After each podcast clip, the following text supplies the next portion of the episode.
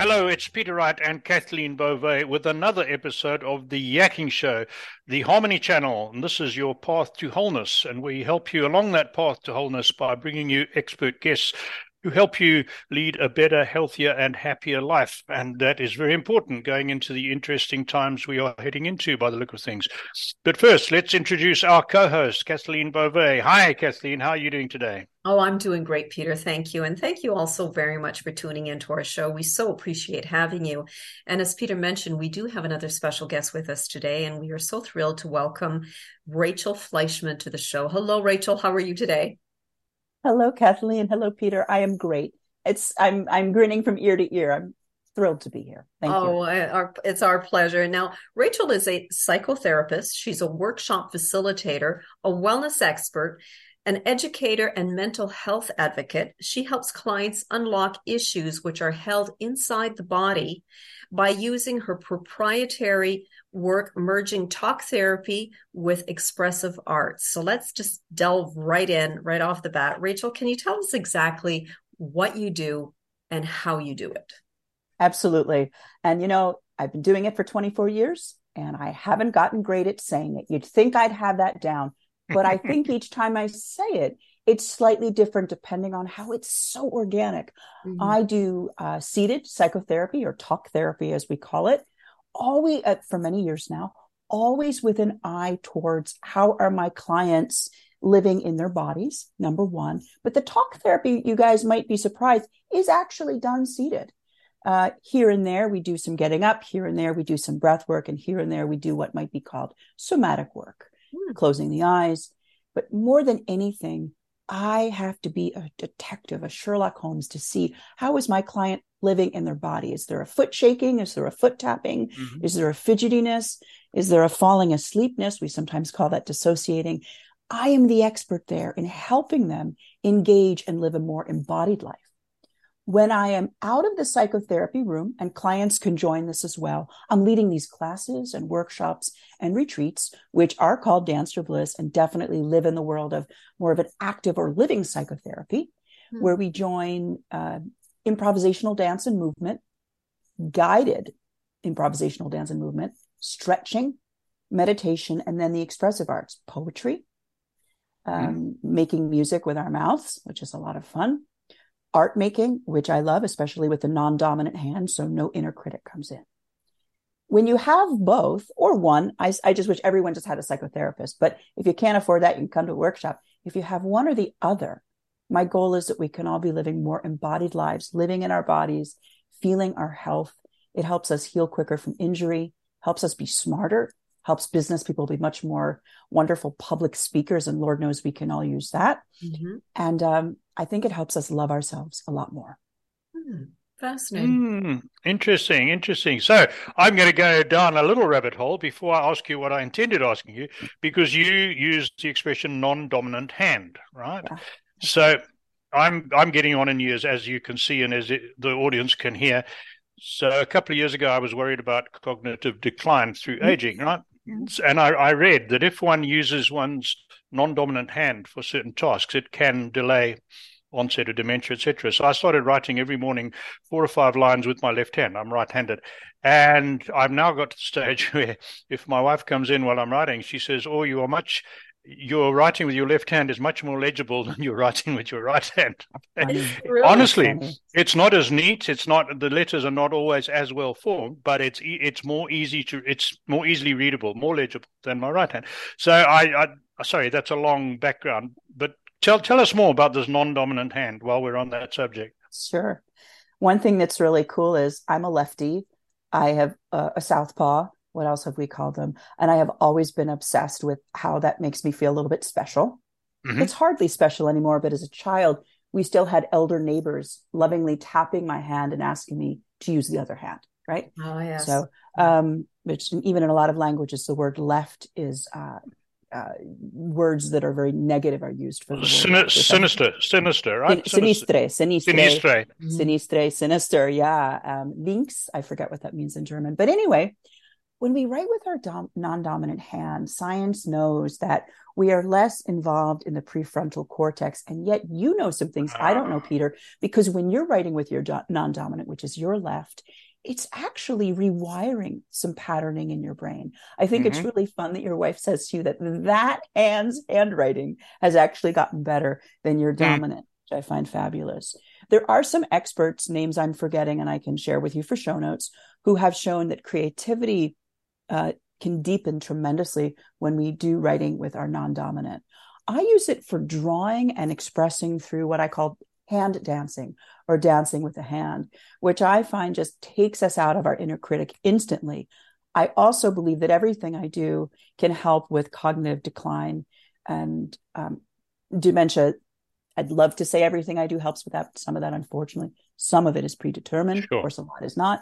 But with that said, when we go outside of the box and write with our non dominant, we are stretching ourselves in so many ways. And I also believe in the drawing that we do coming out of the inner critic, which I find to be so empowering. And then I mm. see mm.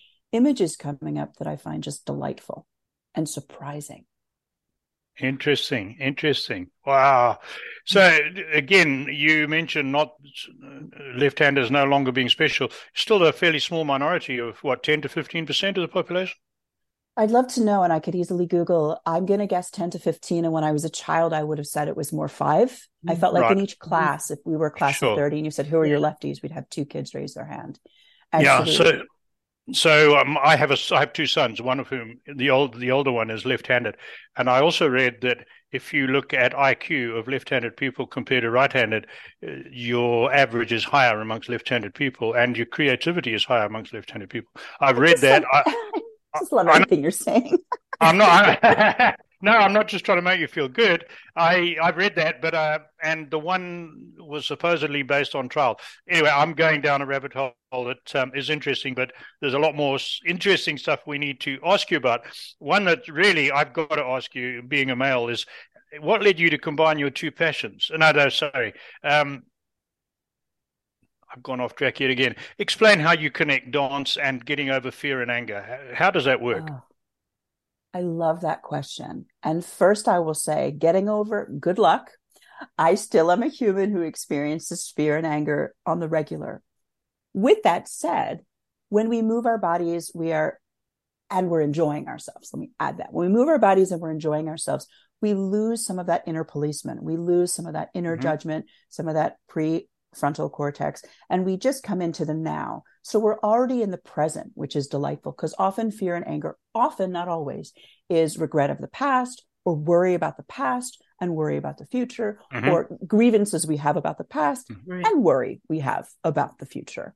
When we move our bodies we are in the now. You've both moved your bodies, I'm sure. Yoga, dance, cricket. I don't know the countries you're from. I'm making it. Oh, yeah, absolutely. Cricket. Okay, yeah, great, yeah, yeah. Great. My husband is a player, so I always have to give shout out to cricket. When we move our bodies and we're in our present, nothing else exists, right? Kathleen, mm-hmm. you know, I yeah. can tell by your gracefulness you move your body. when we move, eh, we are in our present, which is phenomenal. And if we do it enough, we form a ritual. And as the wonderful choreographer, Twyla Tharp says, uh, how does she put it? Habit is, um, excuse me, ritual is habit made holy, which I just love that. Mm-hmm. So it's a mm-hmm. habit to put on your cricket helmet and your knee pads. And it's a habit, Kathleen, if you and I get out the tennis rackets or if we put out our yoga mat or if we go boogie and dance. But we also have ritual involved in it.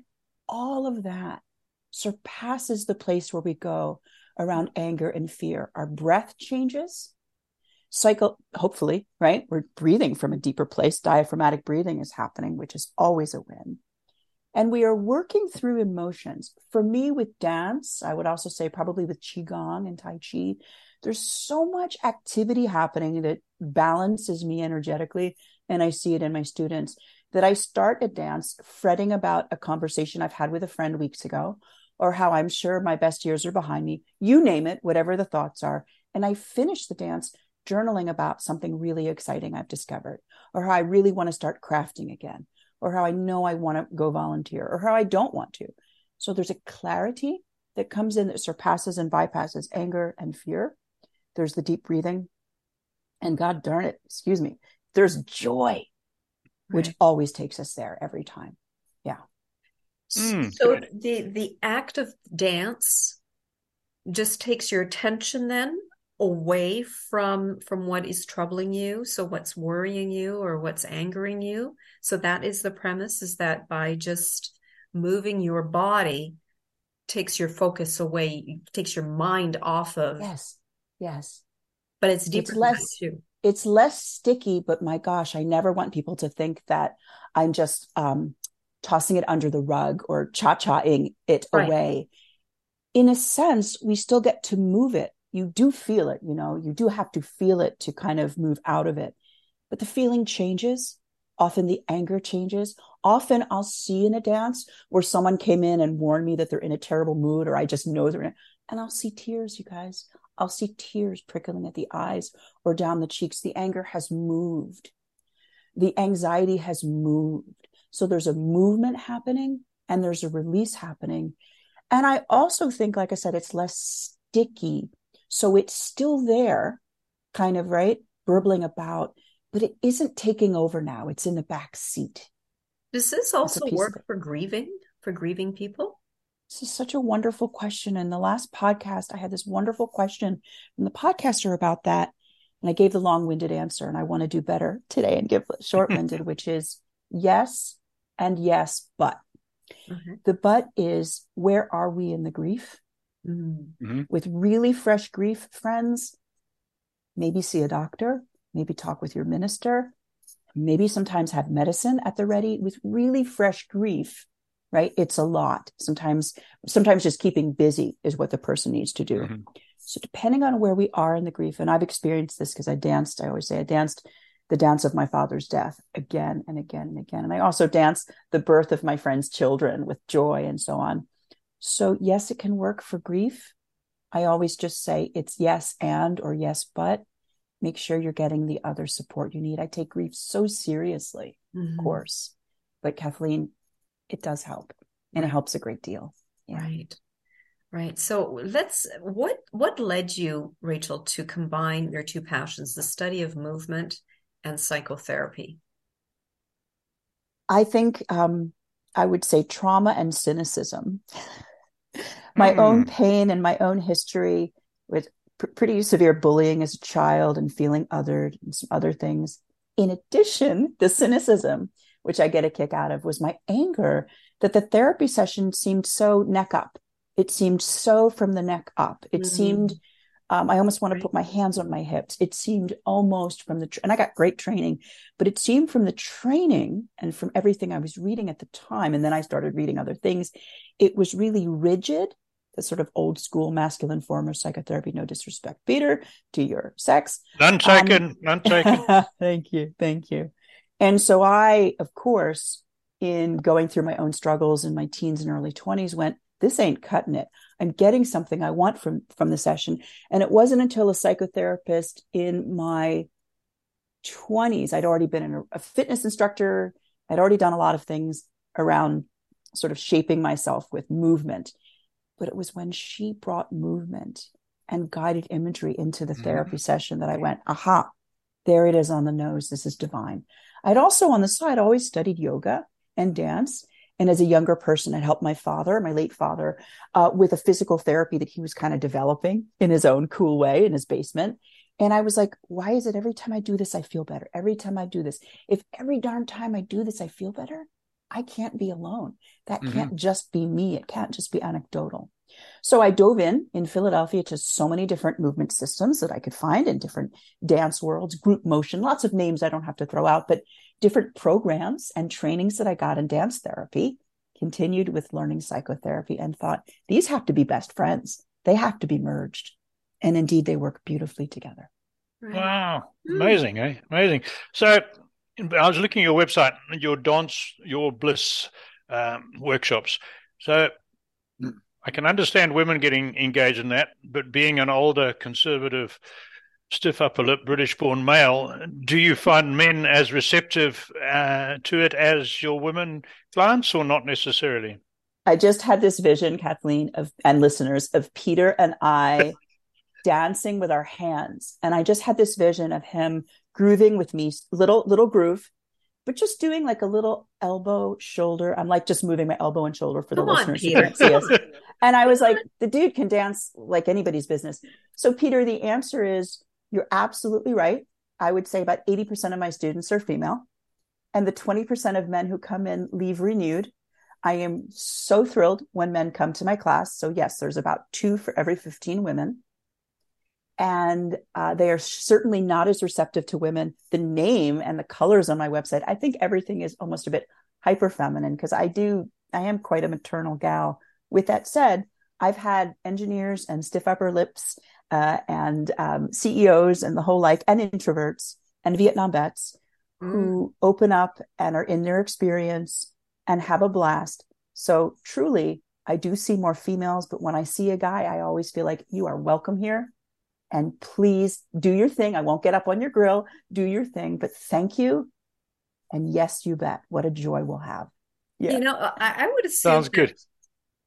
I- would assume that there's a lot of people that might be inhibited or feel like they're feel stupid or feel like embarrassed about engaging in that kind of movement. I don't know. Is yes. Kathleen, I would be. that. if I wasn't me, which is hard to imagine, but if I wasn't me, and I'm getting better at that as a therapist, I would be terrified. Right? If there's anything I'm not into, if you put me in a math convention, I'm going to want to run out the other way or something like that, or a thrilling sport. First thing I do is create a safe space. My silliness, my humor, my the fact that I'm not a professional dancer, so my movements can be silly and playful, really helps the space the fact that I speak while we're dancing and I say dance from your elbows. And listener, I'm just kind of moving my elbows. And then I say invite your wrists in. I'm giving movements that disinhibit us, Mhm. invite in some playfulness. There's always space to, if we're on Zoom, you can turn away or whatever, you know, turn the camera off, but there's always space to have your own privateness. This is, this is yours.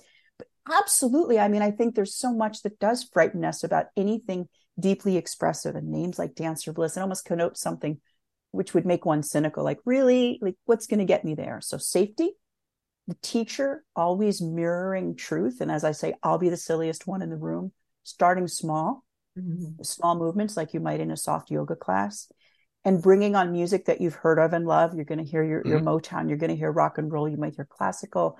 You're going to hear some r&b you'll hear some spoke uh, not spoken word uh, singer songwriter you're going to again hear a lot from 60s and 70s how can we not when i put motown on how can we not want to move a little? So once you're in there and you go oh my word it was nowhere near what i thought it would be like that's the hook that's the joy. Great question. So I'd love So, so hang on, Kathleen. I've got to jump in. It'll be quick. I promise you. It's going Yes, to be really, love really, really quick. Observation. I go to a church that um, now has a thou- well, we hit thousand people the other Sunday, and My we have to have we have to have two two services to accommodate everyone, um, and that's all over three years. That's not the point. The point I'm trying to make is when the gospel songs come on, it, it's a mixture of traditional hymns and Christian music. When I always sit near the back because I'm often an usher or whatever, I look forward and I would say more than half of the women are swaying to the music or moving to music. Maybe ten percent of the men are. That's it. Thank you. Is is that 10%. about? Well, I wish you had said something higher than 10, but that's okay. I mean, it is church. It's such a reverent environment. Uh, I went to a university undergrad uh, across the street from a Baptist church, about 100% African American Baptist church. Of course, I was invited in, and you know where this is going. You know what I'm Mhm. about to say. The dancing and the movement just made sense. At synagogue, Yeah. um, being very reform in my Judaism, there is movement and dance and song and clapping. And for the older folks, sometimes even softer. Uh, to come back to what you said, I'm so glad you brought up church and music, right? At church, I'm hoping there is music, uh, Mhm. spiritual worship. When I think of dance, we know that throughout the centuries and throughout millennia, movement and spirituality really have gone together. It is a celebration of life. Mhm. It shows the ritual of the life cycle. Little babies do not know how not to sort of move a little bit and groove. The fact that we have 10% grooving and moving is beautiful. I'll take it. And I hope that as impassionedness happens, maybe they'll see that usher in the back, Mr. Wright, who they've always been curious about, Mr. Peter Wright with a great accent. And maybe they'll see just a little. And for the listener, I'm just doing like a little sway or a little something, and they'll go, I too can do that. It's collective joy. If we go to a rock concert, my friends, and we do the mm-hmm. wave or something, yes, or we see right. everyone clapping, we're going to be there together in the clapping and in the movement. So mm-hmm. part of it is the collective joy or collective spirit you're seeing at church too, which is really powerful. Mm-hmm. Yeah, I, I nearly did sway to the music, and I just caught myself in time. What what I will tell you though is that the comment I made about only 10% men, if I look at young boys under about 12, because we have kids throughout service, there's almost as many of them swaying to the music as there are the young girls. So, Thank so you. that so they haven't had it beaten, not beaten. No, that's the wrong word. They haven't had you. it suppressed out of them, right. emotionally by, beaten out of them. That's emotionally, right. yeah. That's there we right. go. Some... Sorry, sorry, Kathleen. I jumped in as I that's always okay. do. So that's all right. So I'm I'm curious, Rachel, what transformations have you witnessed in your clients through this type of therapy? It's really hard for me to talk about this without crying. Mm-hmm. Um, that's okay. I have seen on the on the sofa, on the therapy sofa, over the years, clients, more women than men, I will say, um, allowing us to what I call go beyond content. Content is you know, I hate my boyfriend and I or I hate my boss or I'm so frustrated about I mean I'm doing my hand motion, content's real, and I say, give me a minute. Let's come together. Let's just hang out first. Especially now on Zoom. I'm in person a few days a week, but still most people see me on Zoom. And I look you in the eyes and we hang out together and there's a contact happening. Um, and then, of course, if I want to do a little bit of movement with them, I'll do very safe, small amount of movement. Also, internal movement around breath and physical connection uh, I, I immediately see dropping into presence, dropping mm-hmm. into the now. I immediately see softening of the eyes and some tears. Not a breakdown where like, oh my God, how am I going to leave this psychotherapy session? This, you know, old lady's got me broken down and how will I get to work? Just enough that we come into contact with self and with what's here.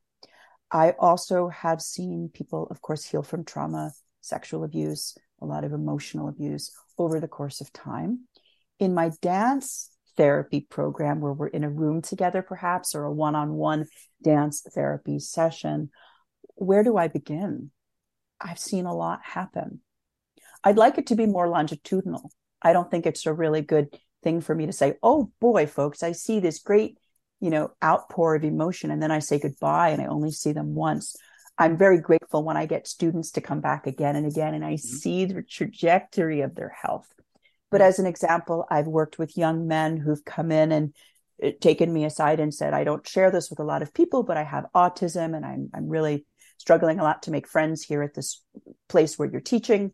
And after a month, they come and say, Rachel, I have my first girlfriend.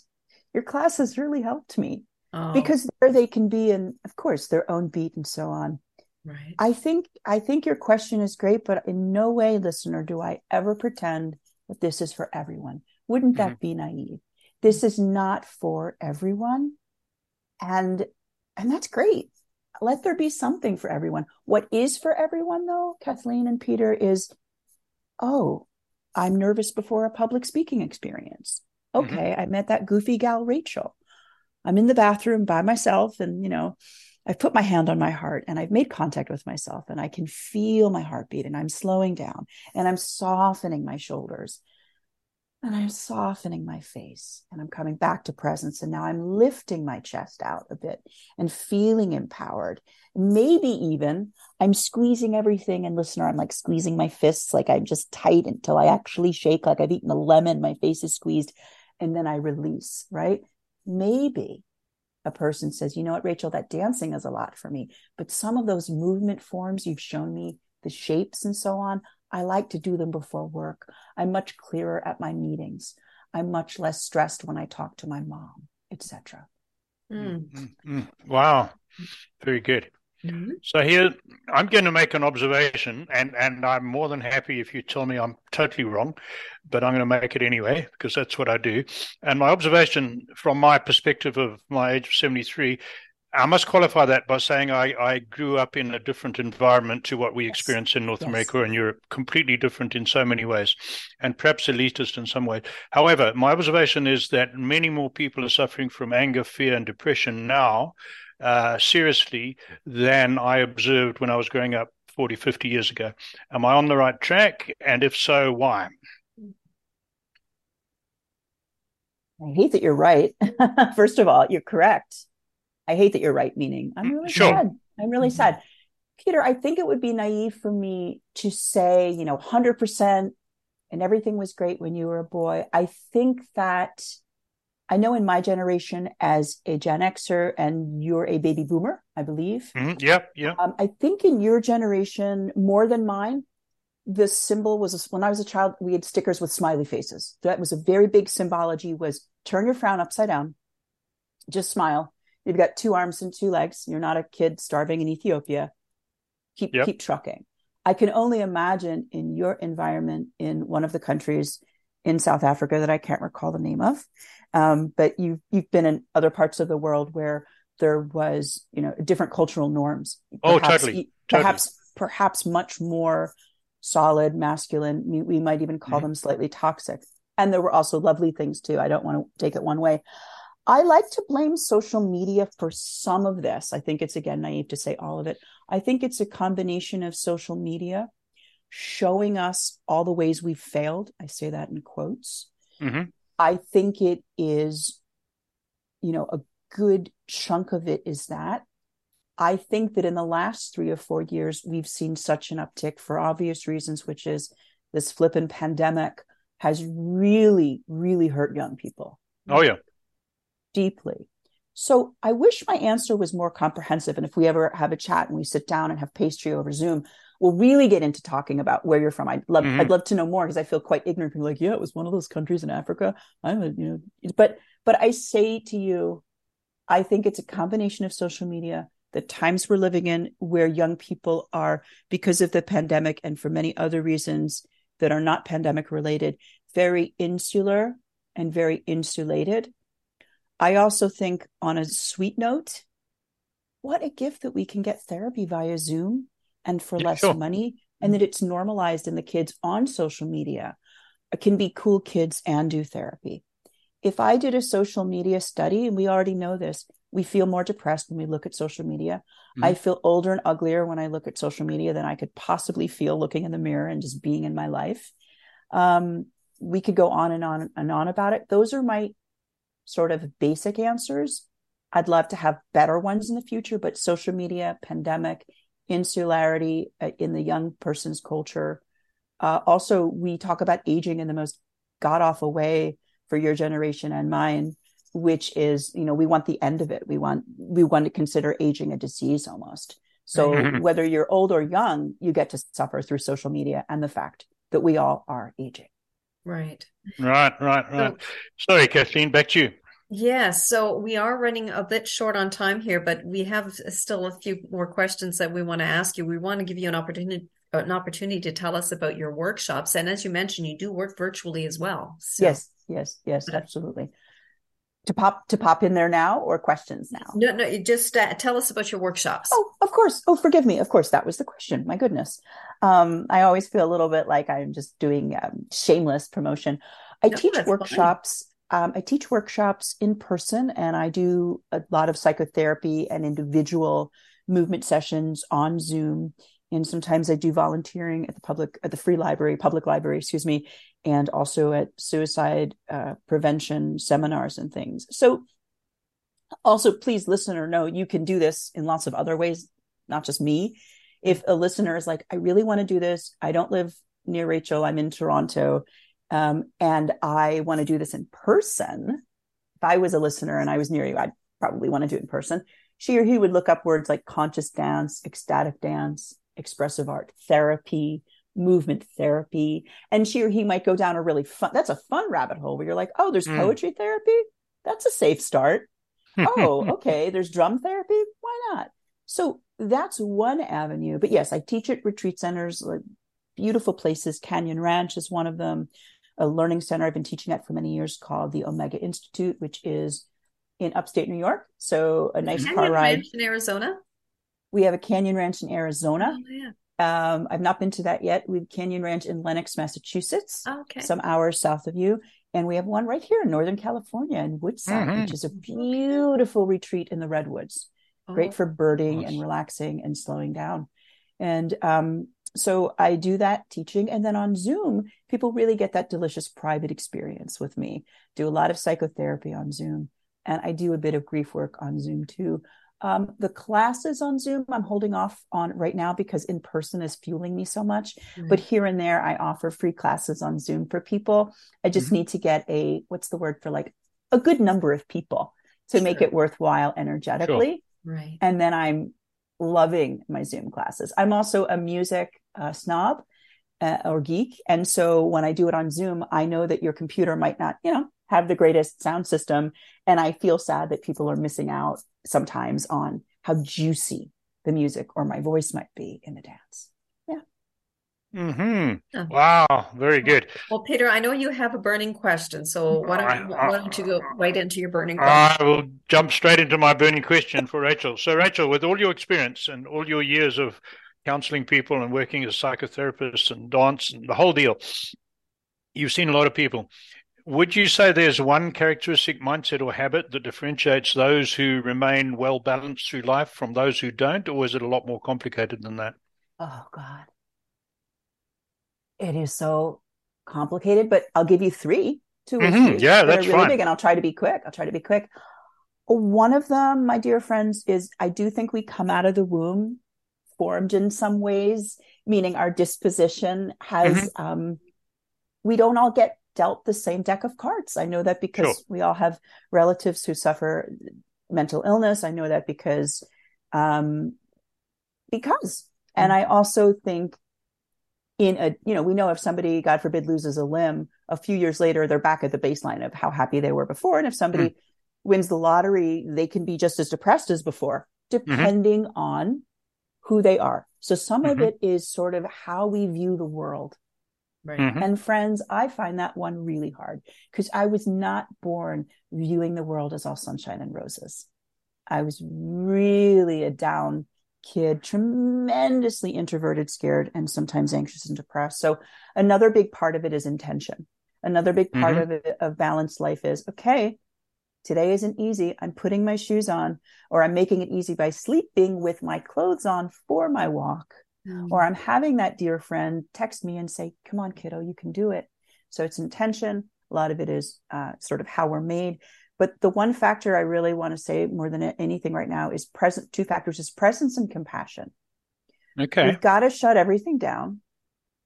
Not this though. This is different than like when I'm just zoned out. Like I'm with mm-hmm. humans now.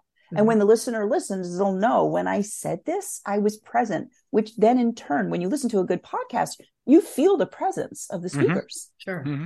So our presence helps our health, our being in the moment and not being elsewhere. Next rock concert you go to, maybe don't have your camera out the whole time. Maybe just watch Beyonce if you mm. want to. Right. The next time your child has a piano recital, well, what can I say? Parents, take your photos. It's fine. Take your videos. Be present. And compassion is a muscle that we're not all born with. Uh, not to say people are sociopaths, but if we can build our compassion and care about one another, we then build kindness. Mm. We also build gratitude. That whole mixture creates so much remarkable goodness. Right. Doing mm-hmm. an act of kindness, nothing make it's that's my greatest high. Mm. That is my greatest high and probably yours too. Yeah. So those factors help a lot. Um, I could talk and talk and talk about how we're a work addicted culture, but I love my work, so that doesn't help. And I don't think work is the problem. I think it's mm-hmm. other other stories and narratives that we have about ourselves that's the problem. Okay. Am I right in thinking that for, and I've been guilty of this myself, that for many people, one of the ways of coping with the pressures of life is to overwork because it's an escape? Mm-hmm. Absolutely, 300%. And it's probably why one of the reasons we have great thinkers. They yeah. had to get out of the house. They had six kids screaming. They felt that their partner nagged them, but maybe mm-hmm. their partner didn't. Um, absolutely. And it's not the worst addiction or escape in the world. Sure. Right. Sure. It's not. Sure. Right. Ah. Wow. Thank you for that. Very good. So, Rachel, how do people contact you? Sure. Um, well, I wish you could just scream bliss into the air and I would I would answer it and we'd have a magical moment. But you've got to get on that gorgeous machine. I'm at rachelfleischman.com. The spelling is tricky, but I, you know, it's it's it's findable. I'm findable. Um, and then I have bliss counseling and I have a cheeky little joke, which is you're in Canada and guess what? You spell counseling different than I. Yeah. Mm-hmm. You spell it with two L's and I spell it with one. Right. So you can try it with two L's and you'll probably get someone in the UK or someone else who does bliss counseling. But yes, it's bliss counseling or rachelfleischman.com. I try to be on LinkedIn once or twice a week. I try to stay off the news because uh, it's devastating. Yes. Um, but what I love doing more than anything is having a listener write, I want resources. Not I need a session with you. I want resources because mm-hmm. I took an oath as a social worker. When you need resources, and resources means could be names of therapists, it could be dance programs that I've vetted for them, it could be learning about a retreat that they take, it could be whatever. Um, I love helping people with that as well. Wonderful. Okay, great. Thank and for our, sorry for our audio listeners, all those details will be in the description on what, whichever platform you are listening to this on. Okay. That's it from me. Back to you, Kathleen. Well, thank you so much, uh, Rachel. It was an absolute pleasure having you on the show today. I mean, we could have gone on for hours, I think. Oh, for sure. Discussion, but uh, we will have to have you back at some point in the future. I hope you you will come back. And um, if anyone out there is interested in being a guest on our show, we invite you to join us or to visit us rather at theyakkingshow.com. All you need to do is click on the contacts tab where you will find a short application form. And we'd love to hear from you. But first, Peter, would you like to talk about the newsletter? Absolutely. You've just experienced another wonderful guest, a really exciting guest on the show. So, to make sure you don't miss out the news of our guests that are coming on in the future, sign up for our newsletter. We only send you one email a week, and we'll tell you who's on this week and who's coming next week, a couple of health tips, maybe a business tip, and you'll be in the picture. So, hop onto the website, as Kathleen said, theyakkingshow.com. You'll find forms in many places and join our community. That's it from me. Goodbye, everybody. Until next time, take care, everyone. Bye bye.